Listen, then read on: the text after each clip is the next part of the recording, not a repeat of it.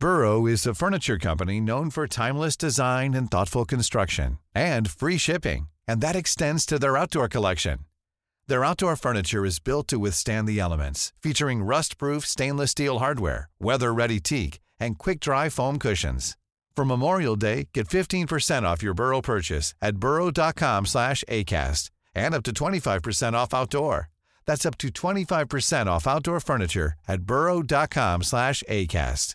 Hiring for your small business? If you're not looking for professionals on LinkedIn, you're looking in the wrong place. That's like looking for your car keys in a fish tank. LinkedIn helps you hire professionals you can't find anywhere else, even those who aren't actively searching for a new job but might be open to the perfect role. In a given month, over 70% of LinkedIn users don't even visit other leading job sites. So start looking in the right place. With LinkedIn, you can hire professionals like a professional. Post your free job on linkedin.com slash people today. We begin with this thought from today's guest. Mental illness is fast becoming a more accepted and visible part of the human condition. We are now acknowledging that mental illness is more common than we used to think. Nobody's Normal Ending the Stigma of Mental Illness with Richard Grinker. My daughter views a lot of uh, her autism as her strength. She has an amazing memory. These are really, really inspiring things for me when we can see somebody that has a disability, but is leading a meaningful life.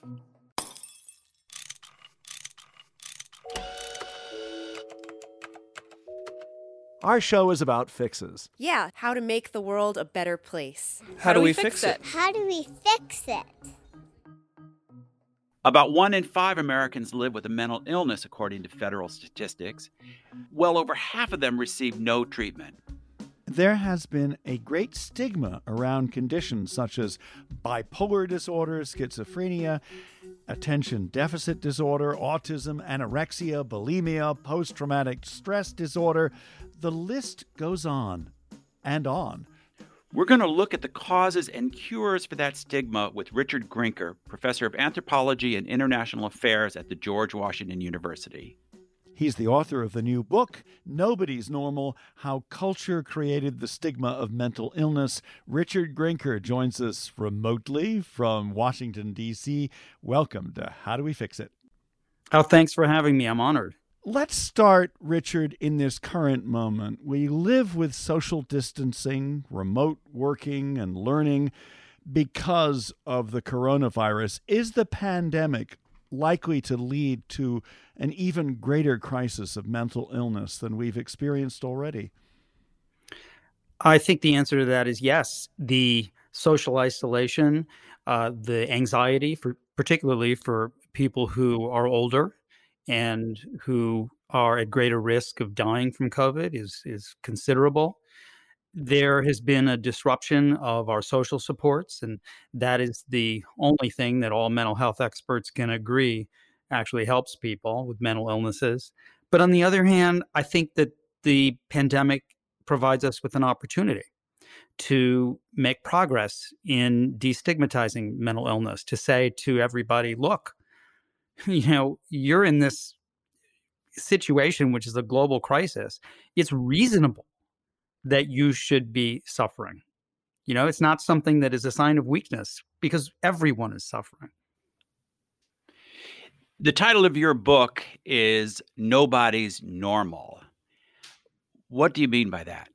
Well, I learned about the problems of the word normal through my daughter. Uh, I wrote a book called Unstrange Minds before this one, which is about my daughter's uh, growth and development. Uh, she was diagnosed with autism in 1994.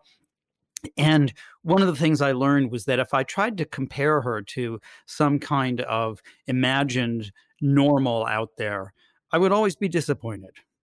But if I compared her to herself, I was incredibly gratified to see how much progress she was making.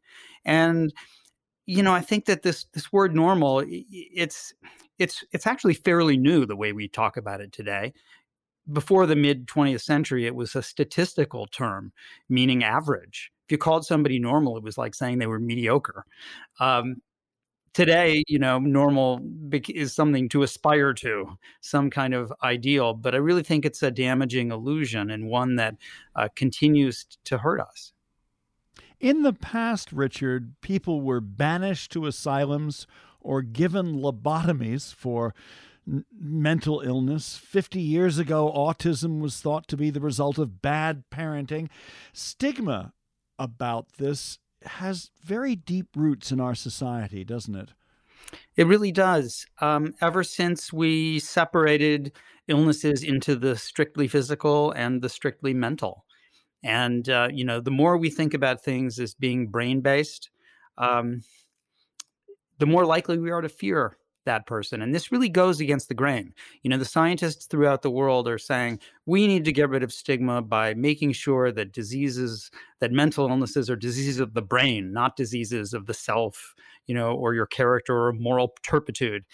But the history of mental illness tells us something different, which is that when we think about mental illnesses as the result of brain disorders, we create more stigma. I mean, for those of you listening, you know, if you've experienced anxiety or sadness or depression as a result of the pandemic, does it make more sense to talk about your feelings as a brain disease or as a sort of human response to a set of really powerful stressors? Part of what got you thinking about this uh, this issue of, of what's normal and how people respond to stress is the history of how the military tended to and society tended to regard uh, soldiers who had been through a great deal of stress on the battlefield and and different ways that they they struggled with that. Well, sure. You know, the military story is interesting because it's it's relatively untold. The growth of the mental health professions really happens as the result of wars. So, you know, uh, we were just talking about how people used to be put in asylums. Well, those were the people that were psychiatry subjects, not the more common mental illnesses or, you know, people functioning in society. But when wars broke out, they were, as my grandfather put it, uh, who ran psychiatric operations in North Africa in World War II, these were normal people in abnormal circumstances. So, what happened to mental health treatment as a result of wars? And so, beginning in World War One, we really see the movement of psychological professions out of the asylum and into the general population. It expands the purview of human suffering and people start to think about things like anxiety and depression which they didn't before because these weren't people that needed to be in asylums right? They were people like you and me. And and that was something that was a really big advance and i'm proud my grandfather was was part of that. And he was inspired in large part by sigmund freud to do that uh, with whom he studied in vienna. How did the military help change the culture to be l- less prone to seeing these as moral failures? Well, one thing that the military did, um, you know, both in World War One and World War Two, was to come up with terms, words that didn't hurt.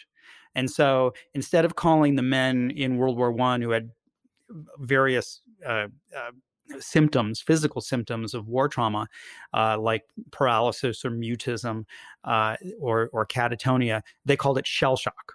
And shell shock was specifically designed to be a non stigmatizing term because the term that had been used previously for such symptoms was hysteria. And hysteria was a feminized term.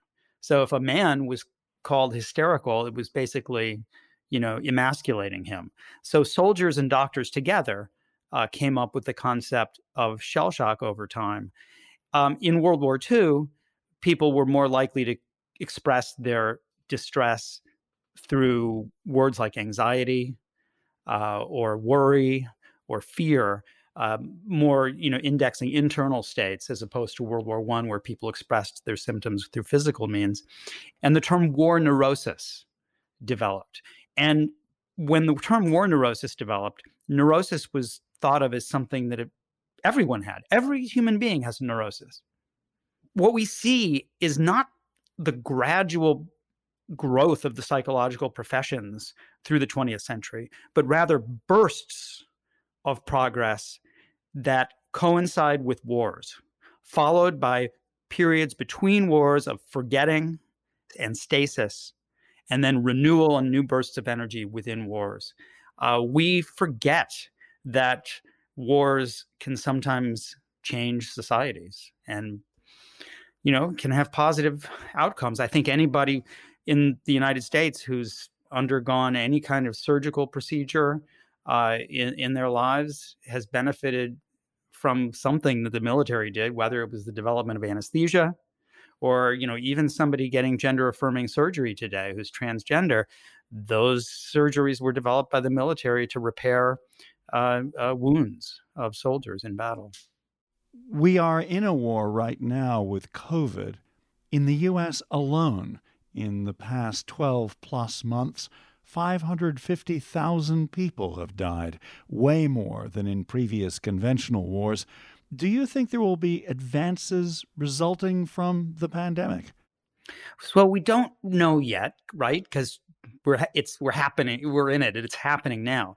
But um, all the psychiatry departments that I've communicated to are talking about an increased number of patients. You have an increased number of patients. Maybe it means people are sicker, but maybe it means also that people are more comfortable seeking care. It could be that the pandemic is making us much more open to the idea that uh, emotional suffering is and, and getting treatment for it uh, may be a sign of re- strength and resilience and not you know and not weakness um, i think that one of the things that's happening in the pandemic is we're kind of you know for don't want to undercut my title but we're normalizing mental illness. You have a background as an anthropologist not as a psychiatrist and that gives you perhaps a, a broader perspective on how these things are re- regarded in different cultures. Can you tell us a little bit about, uh, starting with our culture, the kinds of stigmas that are still prevalent and that your book is trying to help us figure out ways to rise above or get beyond? Yeah, you know, unfortunately, there's still an idea out there that if we have enough education and awareness, we will get rid of stigma. But what my research is showing, what I write about in Nobody's Normal, is that if we want to really change things, we need to understand what the really deep rooted fundamental reasons are why mental illnesses were stigmatized in the first place. And it doesn't have to do with ignorance or lack of education, it has to do with whatever a society's concept of the ideal person is. If our concept of the ideal person can include somebody who is disabled, well, then that person with the disability is going to be much better off. But our concept of the ideal person has been, since the origins of capitalism, the autonomous, independent worker who maximizes his or her gains with an insufficiency of means, uh, leaves the house at the arbitrary age of 18 and 21, and establishes a new independent household and isn't dependent on others. And that kind of illusion that human humanity is about independence of course, we're all dependent, is something that led to the stigma. So when we look today at the kinds of stigma that still really persist and are stubborn, like the stigma against um, addictions, the stigma of about uh, schizophrenia, and um, other conditions that involve psychosis, those are conditions that evoke for people a sense of a loss of control, a loss of independence a loss of the ability to be you know your own master accountable and responsible to yourself so the the more the sense that you are violating that ideal person that that notion of the ideal the more stigma there will be and Do you think that stigma is more ingrained in America and other Western nations than it is in most other parts of the world? Well, yeah, that's a tough question to answer. But I mean, the thing about the United States is that um, stigma here is often kind of it really is like a brand. You know, the word stigma comes from a branding, uh, the the ancient Greek term for a branding on a person. Um, and we have come to produce certain kinds of labels that seem to last one's life, right? Like one is a homosexual, in the past. We've talked about the homosexual, or one is the uh, uh, a a is handicapped or crippled. These are terms that we've you know used in the past, and even before then, there were terms like the idiot, the feeble-minded, uh, the insane. Those kinds of things really stick with you. But in some of the cultures in which I've lived, particularly in sub-Saharan Africa, you only have a label of sickness when you're sick when you actually are, are are ill. And so the person with a psychosis in the united states might be labeled insane but the person with a psychosis in someplace else is not insane unless they are really going far out uh, of, of the bounds of their society. Plus many communities many countries have roles for people that are acceptable.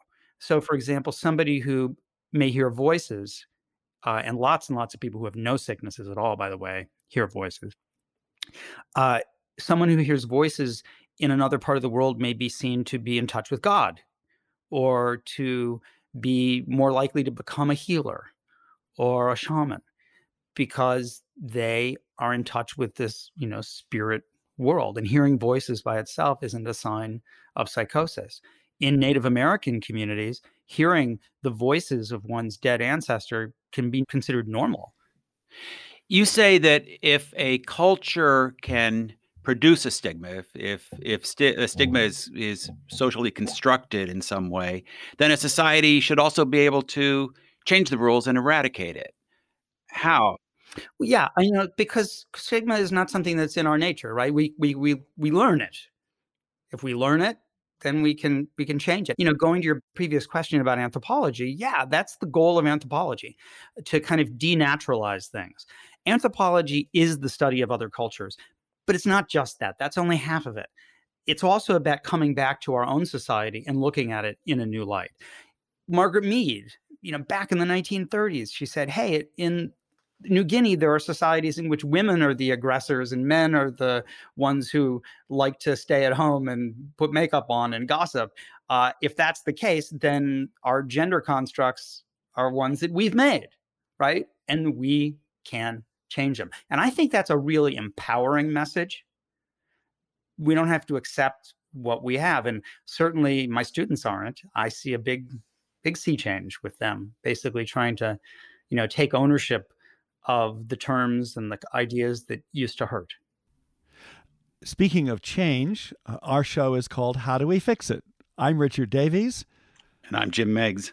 And we're speaking with Richard Grinker about his book, Nobody's Normal How Culture Created the Stigma of Mental Illness.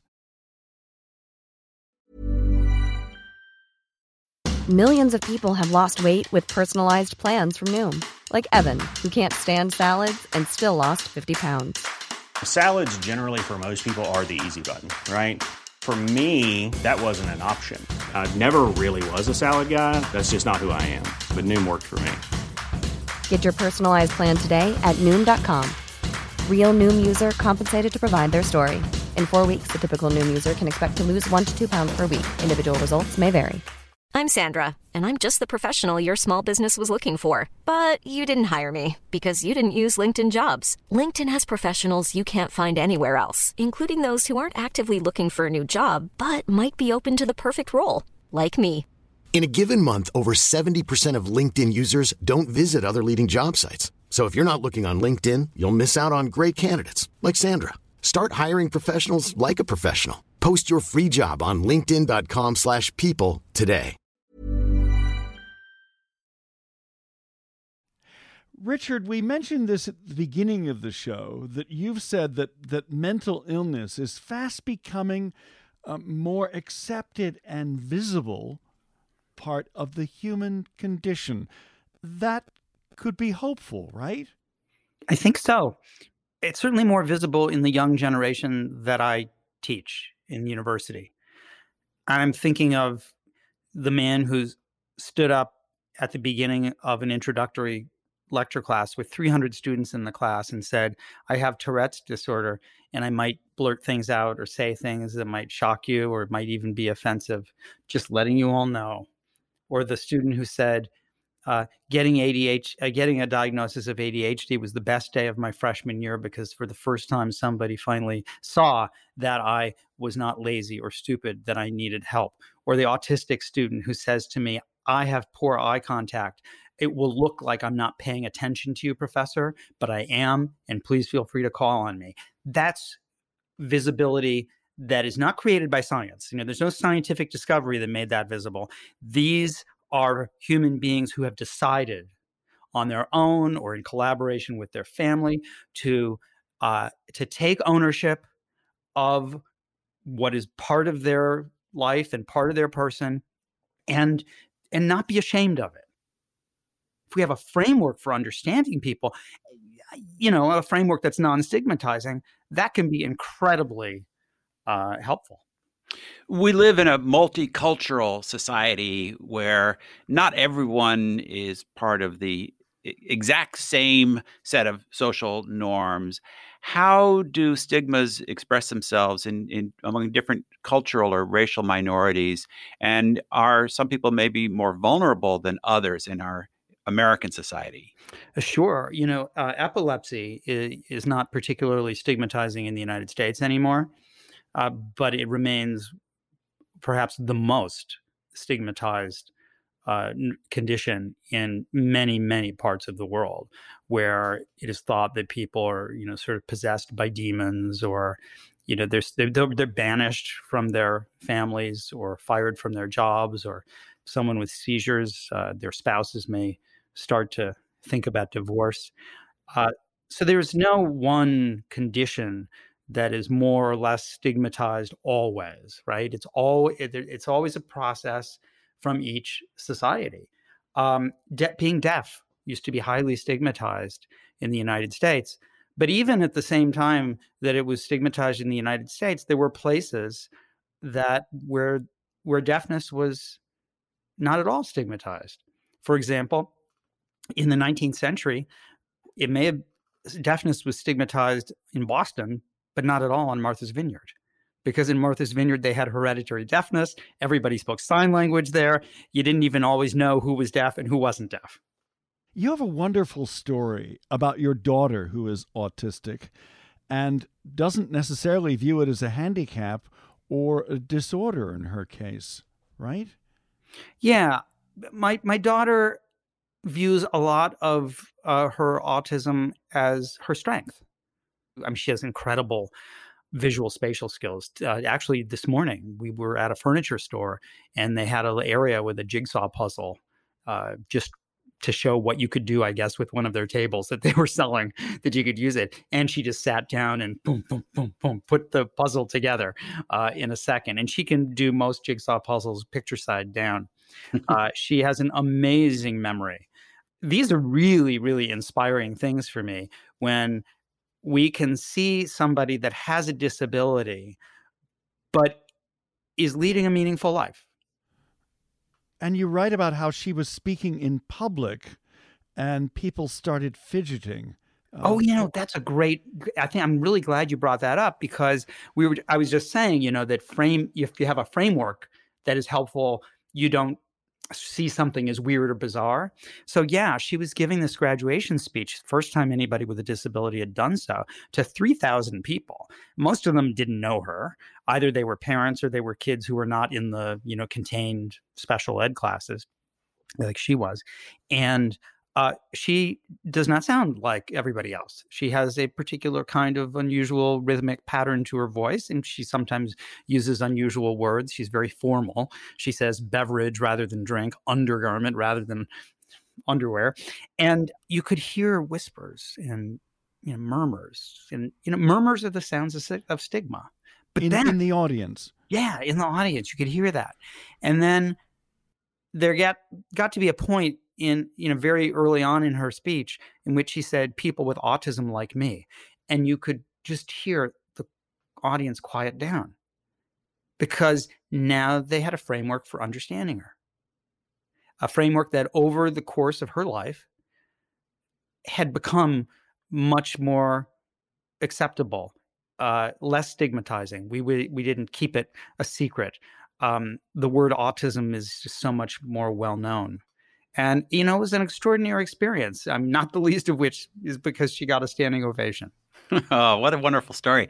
Now, my partner Richard is going to be upset that I'm asking a sort of long question here, but I, I want to get to something that I. That's, that's where Jim isn't normal. uh, well, never, go ahead, because I, I, uh, my wife always says my answers are too long. So go ahead and ask a, a long question. So, as a, as a longtime magazine editor, one thing I learned early on was I did not want a staff where everyone was just like me it really helped to have a diverse range of people. I might have someone who's almost pathologically shy, but a brilliant copy editor who can stay focused and, and enjoys working alone and being passionate about making the copy perfect. And somebody else might be a very brash, noisy person who's good at generating ideas. And the art people might look at the world very differently. And it just made me realize that when people talk about diversity, it's not just a cliche. We really are a, a, a group that has to work together on something really is stronger when it's diverse. And can we make our society more open to seeing the strengths of people who are who are kind of out there on one of these spectrums or another? That's a great question. And I talk in the book about some of the employers who are really paying attention to having a diverse um, employee pool. Some of them uh, particularly JP Morgan Chase, uh, kept telling me, look, we're not hiring people with autism because of we're compassionate. We're not hiring them out of pity. Pity is just stigma clothed as compassion. We're hiring people with autism because the people on the autism spectrum that we're getting through our pipeline from high school are really good at looking at code and computer code and figuring out where there are breaks in the and and the links. And remarkably too, the employers that I write about in Nobody's Normal say that the autism programs have been a kind of tide raising all boats so that people with depression or women aging going through uh, some discomfort around menopause are more and more open to speaking with their managers about their needs we talk about mental illness much more today often in self deprecating ways when we say things like, I've got OCD or I'm a little P- PTSD about that. Are those terms good things? I mean, the way we're talking now much more about mental illness in, in even our sort of everyday lives? Yeah, that's a wonderful question because I face this issue all the time. There are people who who get annoyed with me when I say that I think it's okay to use words like OCD, PTSD colloquially, because they think that it's kind of masking the seriousness of those conditions. Um, you know, when you hear a celebrity like Jerry Seinfeld say he's autistic, I don't think he thinks, and I don't think anybody actually thinks that he would meet the criteria for a person with autism in some sort of scientific protocol. But I think that by using these terms, we're putting ourselves on a spectrum where we understand that we can move along it.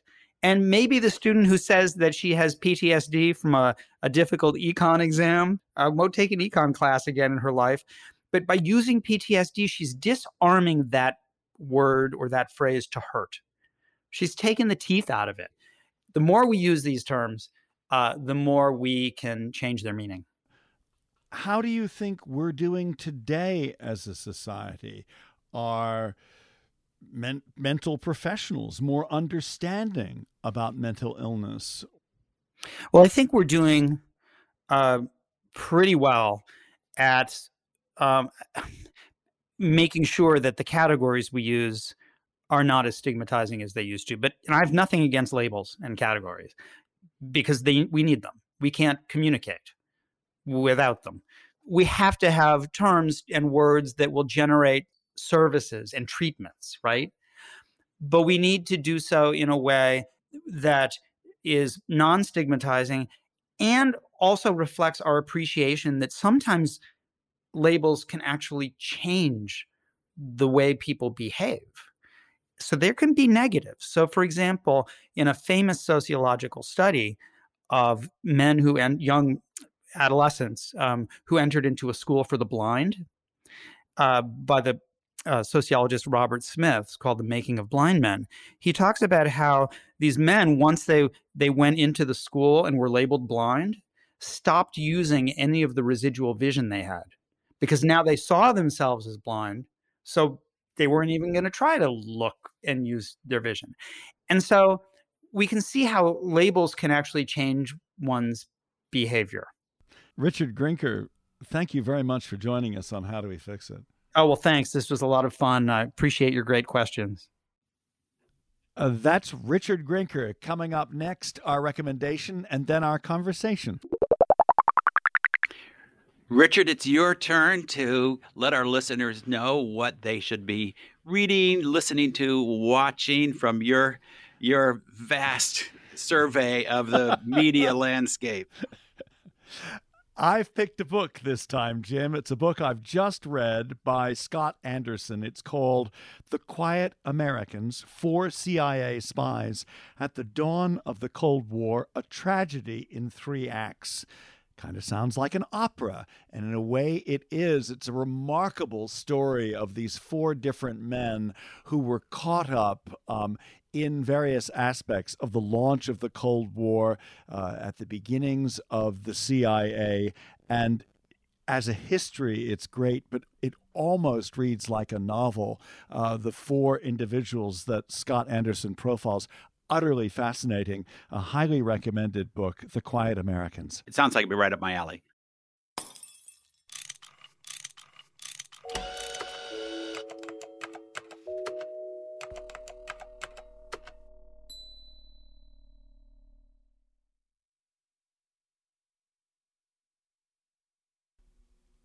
So we heard Richard Grinker talking about mental illness in constructive, compassionate, even hopeful ways.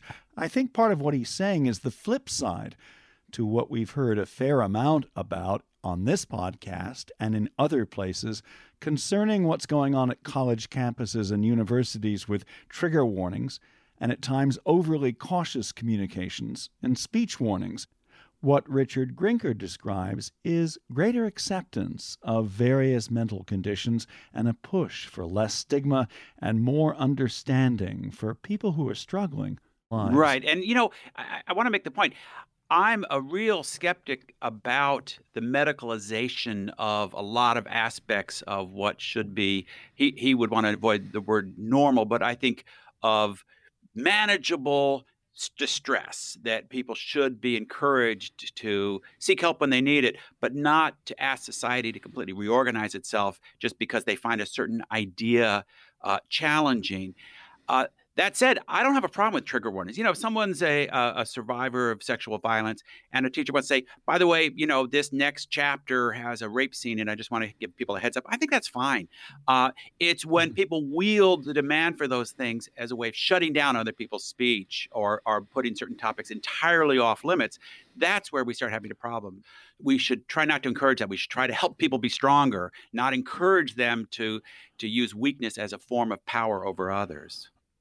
And at least in some ways, it appears we are becoming a kinder and more accepting society, especially when when it comes to uh, mental illness, and that is encouraging. Absolutely, absolutely. There was something else that Richard said that I really thought was important. Somebody giving a quick flip through this book, they might feel like it's saying, in our Western society, we stigmatize these things, we label these things, but look at the look at the Navajo. They have a better approach to people with schizophrenia. Look at these, you know, the, the, this group. Other societies do a much better job of this. And it was interesting. He brought up examples of societies that actually are are were at least far less tolerant. And he talked about how epilepsy is often seen as something extremely frightening and and and alarming, and um, that you know would maybe even require somebody being being driven out of a, a society and how it was normalized a long time ago in U.S. society, a relatively long time, certainly in our lifetimes. Uh, so I thought that's a positive thing. All societies have the potential, the capacity for intolerance, and all societies have the capacity to change and improve. And I think that's a really good lesson. This is How Do We Fix It? I'm Richard Davies. And I'm Jim Meigs. Our producer is Miranda Schaefer. We're a production of Davies Content. We make podcasts for companies and nonprofits at daviescontent.com. And as always, thanks for listening.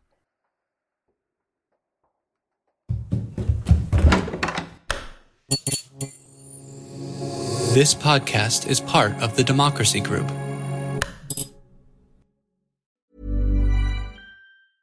A lot can happen in the next three years. Like a chatbot may be your new best friend.